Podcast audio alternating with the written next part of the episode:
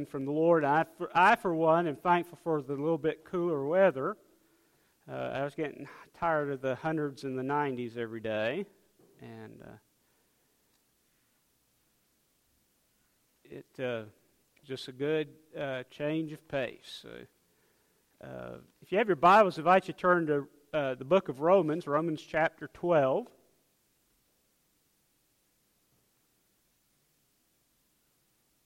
In Romans chapter 12, we're going to look at uh, this entire chapter this morning, uh, thinking about um, what it means. Last week we began this series of messages talking about it's time to push the reset button. That you know, there's times in all of our lives as God's children where you know, we just get bogged down, and the, you know, we don't feel as close to the Lord as we did at one time, or maybe we're not serving the Lord like we used to. And the problem is not that God's moved, the problem is we've moved. And so the answer is for us to get back closer to the Lord. But thankfully, that's a short trip. Because uh, when we take that first step of faith and, and come back, the Lord brings us the rest. He meets us the rest of the way. Um, and so uh, Paul in Romans chapter 12 tells us what that looks like when we do that. And so let's take a look at God's word this morning and see exactly what he has to say to us. Verse 1 says, I beseech you, therefore, uh, brethren, by the mercies of God, that you present your bodies a living sacrifice, holy, acceptable to God, which is your reasonable service. And do not be conformed to this world but be transformed by the renewing of your mind, that you may prove what is the good and acceptable and perfect will of God. For I say, through the grace given to me, to everyone who is among you, not to think of himself more highly than he ought to think, but to think soberly, as God has dealt to each one a measure of faith. For as we have many members in one body, but all the members do not have the same function. So we who are many are one body in Christ and individually members of one another. Having then gifts differing according to the grace that is given to us, let us use them. If prophecy, let us prophesy in the proportion to our faith. Or ministry, let us use it in our ministering he who teaches in teaching, and he who exhorts in exhortation, he who gives with liberality, he who leads with diligence, he who shows mercy with cheerfulness. Let love be without hypocrisy. Abhor what is evil and cling to that which is good. Be kindly affectionate to one another with brotherly love. In honor, giving preference uh, to one another not lagging in diligence, but fervent in spirit, serving the Lord, rejoicing in hope, patient in tribulation, continually steadfastly in prayer, distributing to the needs of the saints, and given to hospitality. Bless those who persecute you. Bless and do not curse. Rejoice with those who rejoice, and weep with those who weep. Be of the same mind toward one another. Do not set your mind on high, high things, but associate with the humble. Do not be wise in your own opinion. Repay no one evil for evil. Have regard for the good things which are in the sight of all men. If it is possible, as much as depends on you, live peaceably with all men. Beloved, do not avenge yourselves, but rather give place to wrath, for it is written, Vengeance is mine, I will repay, says the Lord. Therefore, if your enemy is hungry, feed him, and if he's thirsty, give him a drink, for in so doing you will reap coals of fire on his head. Do not be overcome by evil, but overcome evil with good. What an important, there's a lot of stuff that we can unpack in uh, these 21 verses. And I want to suggest to us this morning uh, that Paul gives us a recipe of what it means that we push that reset button and want to have a fervent, alive relationship with Jesus Christ. Because can I tell you that the, the answer that we need for most of the issues that we face in life is not more money, it's not a change in scenery, it's not you know different this or different that. The answer of what we need most of the time is to allow the Lord to work in our life and to depend on Him and to, to see. And you see, when we put our our focus on the things of this world, we're in trouble. It will give you ulcers and make you very depressed to watch. Uh, you know, I think we do need to be aware of what's going on in our world, but this 24 hour news uh, that we have now is not healthy and good. Um, you know, and so, um, yes, we need to know, but we also need to know what's going on and be able to relate it to what, what God's doing in this world and what God's Word has to say. Because really, what this world needs is not more agreements and not more money and not more stuff. This world needs more Jesus. And I, it's not just being cliche when I say that. That really is what the answer for this world's problems is is turning to God and letting God work in our life. But, friend, how on earth can the world do that unless it sees the church doing it? The church, oftentimes, unfortunately, is an excuse for a lot of people not to be in church and not to believe in God. Mahatma Gandhi is quoted oftentimes famously as saying, I could almost be a Christian except I know some.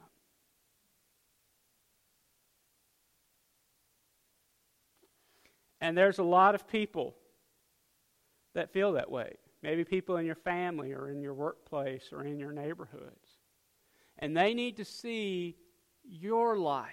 They need to see you leaning on Jesus. And they need to see Jesus transforming your life.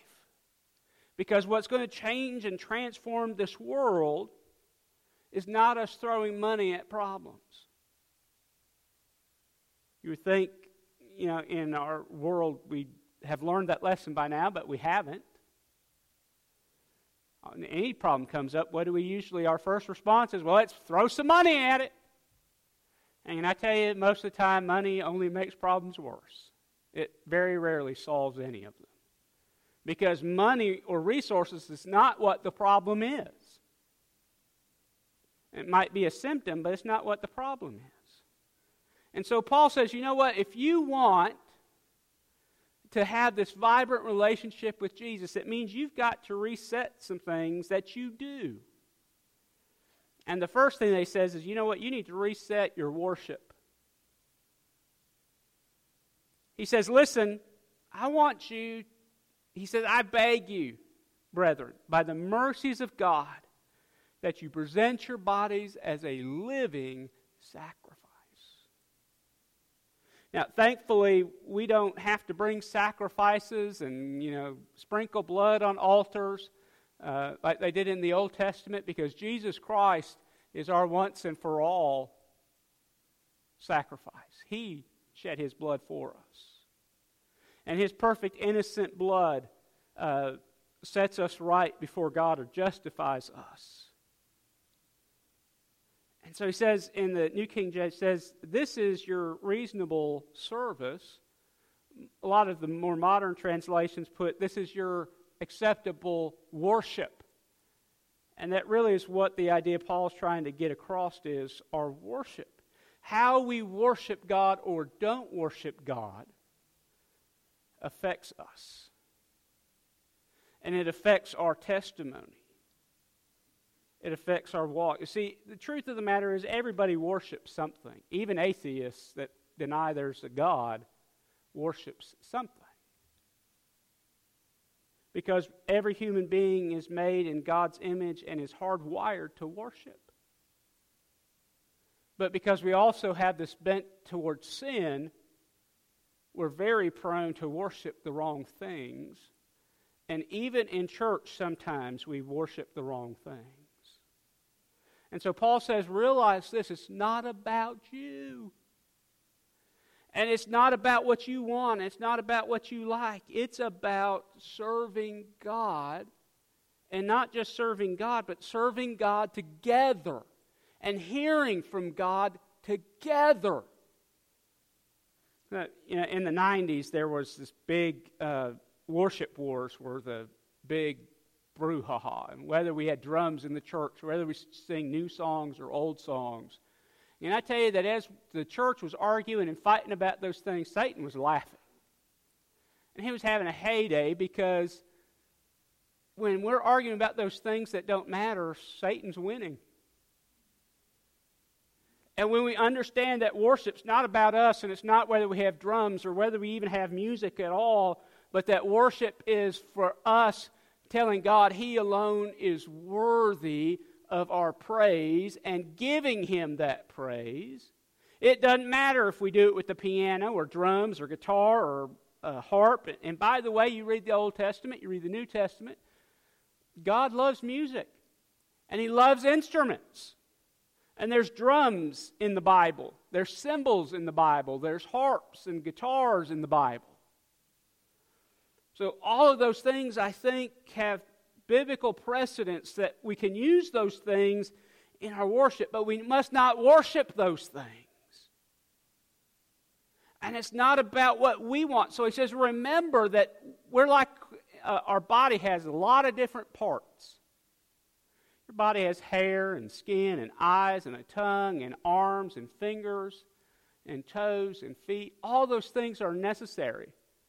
But every part of your body has a different function, but it's an important function. Can you live without an arm? Yeah, you can live without an arm, but it's not going to be as efficient and effective as it would be if you had both your arms. And they worked. And so Paul says, you know what? The body of Christ is like that. Every one of us, every person that makes up the church, is an important part of the body. And Christ is the head of that body. And so the, the head kind of determines the, how the rest of the body works and functions, doesn't it? Your brain tells your body, you don't have to think about breathing. And you don't have to think about making your heart beat. Because your brain is desi- designed by God, just automatically sends impulses, and it just works. And so you breathe and your heart beats. So your cells throughout your body get oxygen and the blood that they need, and everything's working and coasting along together. So Paul says, you know what? You've got to reset worship and understand that God desires us. He doesn't want our money. He doesn't want our stuff. He wants us.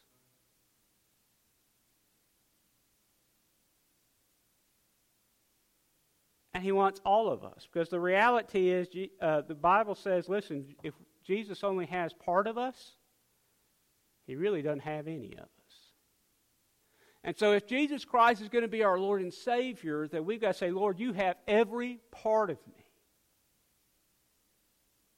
And when we're willing to say that, and when we put worship in the right place and understand who we worship is not us, and it's not the preacher, and it's not a church building, and it's not a piano or a guitar or anything else. What we worship, if we're doing worship the right way, is God Almighty. And God is the one that receives the worship. And uh, the, book, the Bible says that God inhabits the praises of his people. God loves to hear from you. Unfortunately, so often we get so busy and so caught up in doing stuff that we forget that God wants to hear from us. And we forget that if we're going to be what God wants us to be, we've got to keep Him in the right place, and that's first place, not second or third or twentieth place. And as I said last week, when we put God at first place, everything else has a way of falling into place. Doesn't mean that it's always easy and things are perfect if you're walking with God, but it does mean that eventually things do work out. Uh, sometimes there's struggles, and we talked about that in Sunday school this morning. We looked at uh, uh chapter 5 of Romans. And Paul says that tribulation that comes in child of God's life produces patience or perseverance. In other words, helps us to know that God is faithful. If the only time we worship or think about God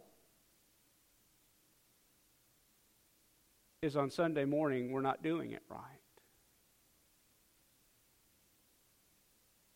Do we come together as God's people on Sunday and worship? Yes, we do. And I believe that's what the Bible instructs us to do.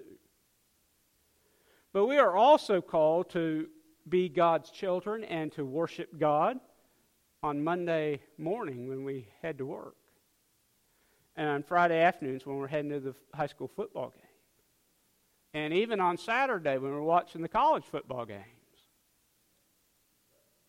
Whatever we find ourselves to do, God does with us.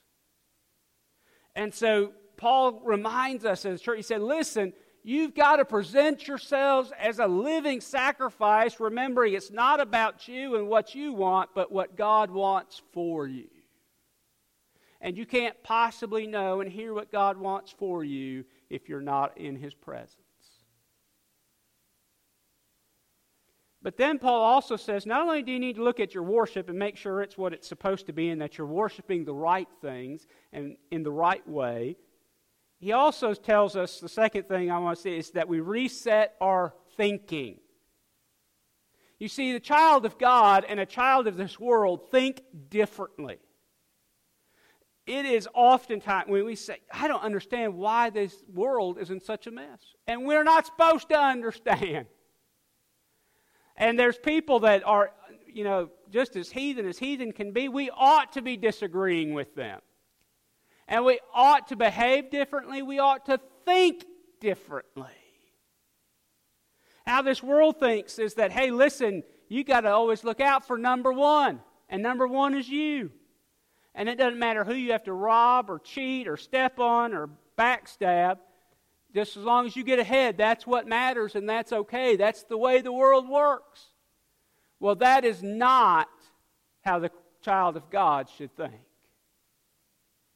So Paul says in verse 2, he said, I want you to be not conformed to this world, but you be transformed by the renewing of your minds. You let God change you. And by the way, one of the most important ways he does that is through our engagement in Christ honoring worship. When we come together as God's people corporately, and when you individually come and you pray or and you sing praises to God and you look in God's Word, which we should be doing individually because that helps feed our corporate worship together. When we do that, God is changing us and He's helping us to think differently. He's helping us think the way God thinks. And God's thinking is much different than ours. And so he says, I don't want you to be like the world. I want you to be different. We should not fit into the mold of this world. The mold that we should fit into is the mold of Christ. And Paul said earlier in this book, in Romans chapter 8, we all know verse 28 all things work together for good to those that love God and are called according to his purpose. But you can't understand the truth of verse 28 unless you also look at verse 29. It says, For whom he foreknew, he predestined to be conformed to the image of his Son, that he might be the firstborn among many brethren. God's desire is for you to be molded in to the image of Jesus Christ. God's desire is for you to think and act as Jesus thought and acted. How did Jesus think? He said, You know what? It's not my will, Father, but yours be done. He said in John 13, He said, You call me Lord and Master, and you say correctly, for that's what I am. And they said, If I have done this for you, you also ought to do it for one another. So, part of this transformation process and the reset process is changing our thinking and understanding that a child of God thinks and behaves differently than this world.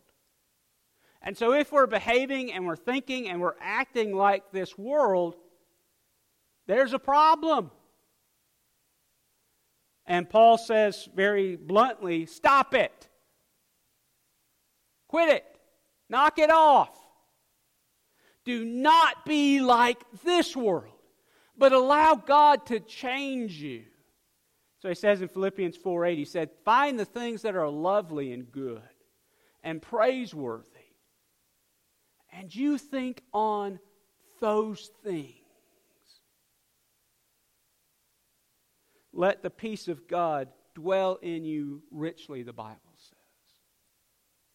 So understand that, yes, we need to reset our worship, making sure that we are worshiping the right person, and that person ain't you. And it's not your spouse, and it's not your kids, and it's not your pastor. It's Jesus. So Paul reminds us, he says, listen, reset your worship, reset your thinking. And by the way, that's an ongoing process. That this side of heaven, we've not arrived. As long as you've got breath, God is changing you and working on you, conforming you to the image of His Son that when you get to heaven, he doesn't have to go to the book of life to see if your name's written in it. He looks at you and says, Yep, I see the family resemblance. He's one of mine. She's one of mine. And so we need to reset our thinking, but then Paul gets very practical and he says, you know what? You need to reset your behaviors.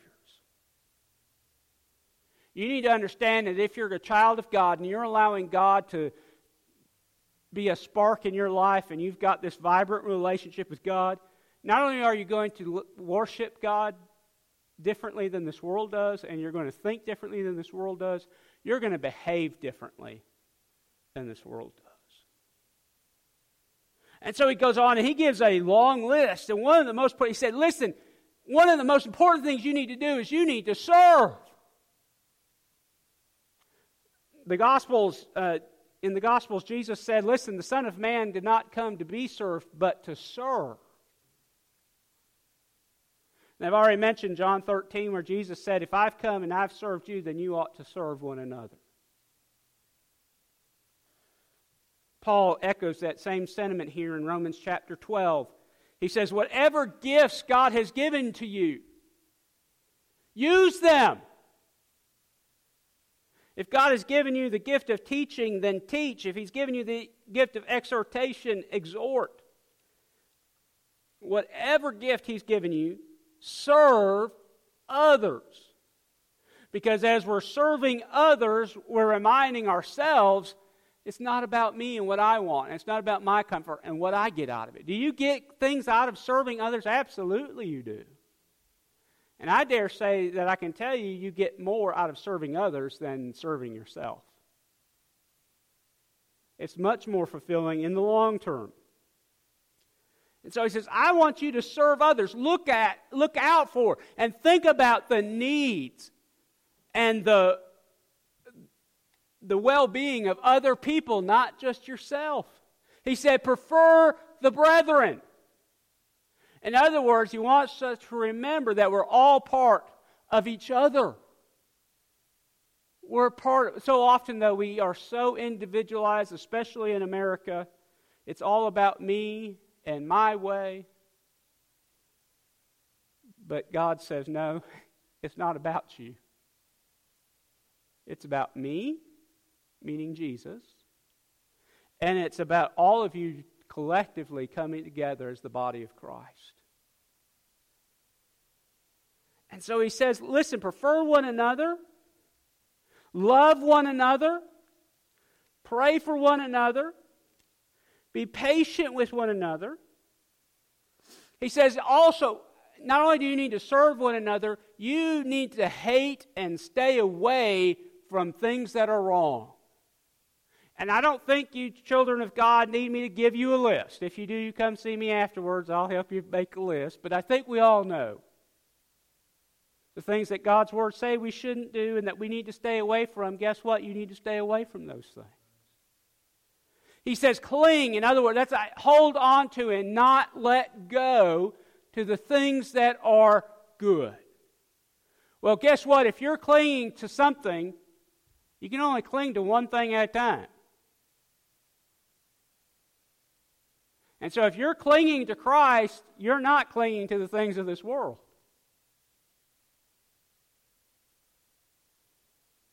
And if you've got one hand on the world and one hand on Christ, you ain't clinging to either. And you're in trouble. James says a, a double minded man is unstable in all of his ways.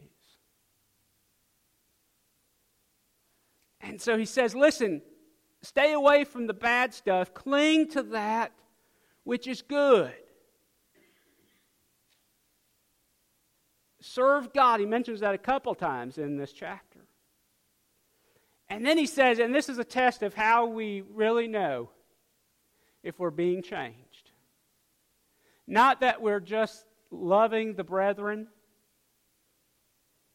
but that we're concerned about and not acting out against our enemies and those that hate us and those that you know have done us wrong.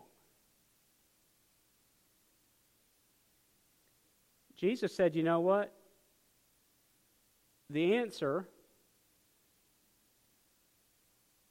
to overcoming evil is not being evil." He says in verse 21, "You overcome evil by doing good. And not just good to your body of believers, but doing good to your enemies as well. He says, if one of your enemies is hungry, feed him. And if he's naked, clothe him. And by the way, that's not Jesus' words, that's an Old Testament passage that Jesus quotes. So he says, as much as is possible, live peaceably with everyone, as much as it is upon you. In other words, as, as it has to do with you, live in peace with everyone. We all know that's not always possible, but Paul says, as much as it lays with you, you can't determine what anybody else does, but you can determine what you do. And so you determine that you're going to do what's right.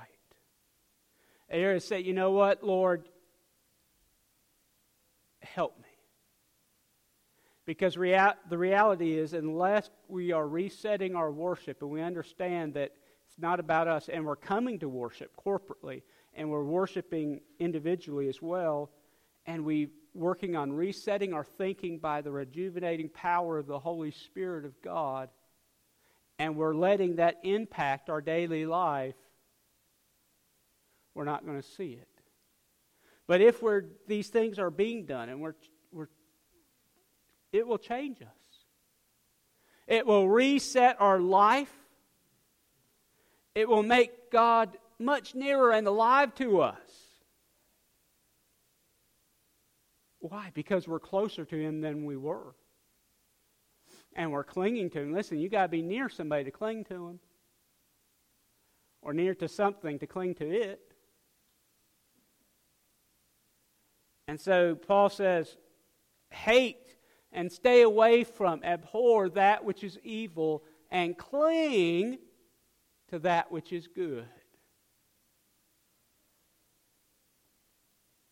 when we're doing these things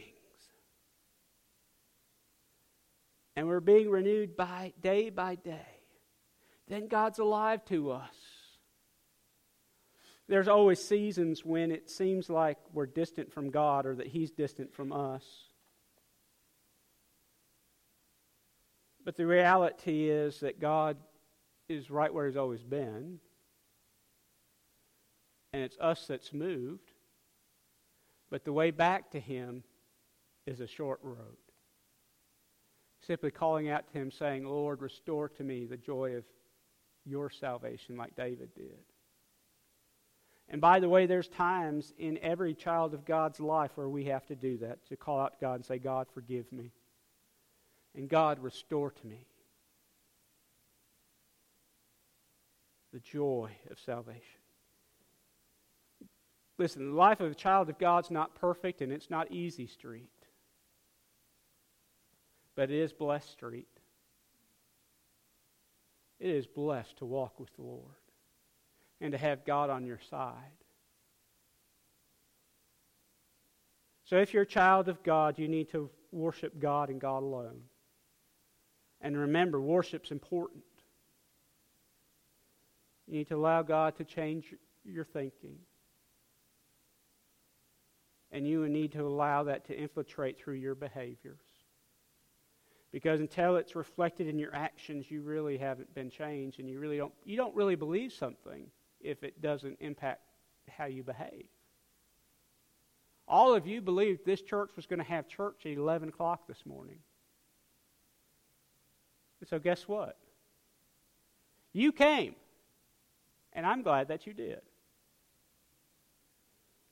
It wasn't just that you believed it, there are lots of people that know and they believe and understand 11 o'clock every Sunday morning at 2412 Upper Drive in Pearl, Mississippi, a church meets.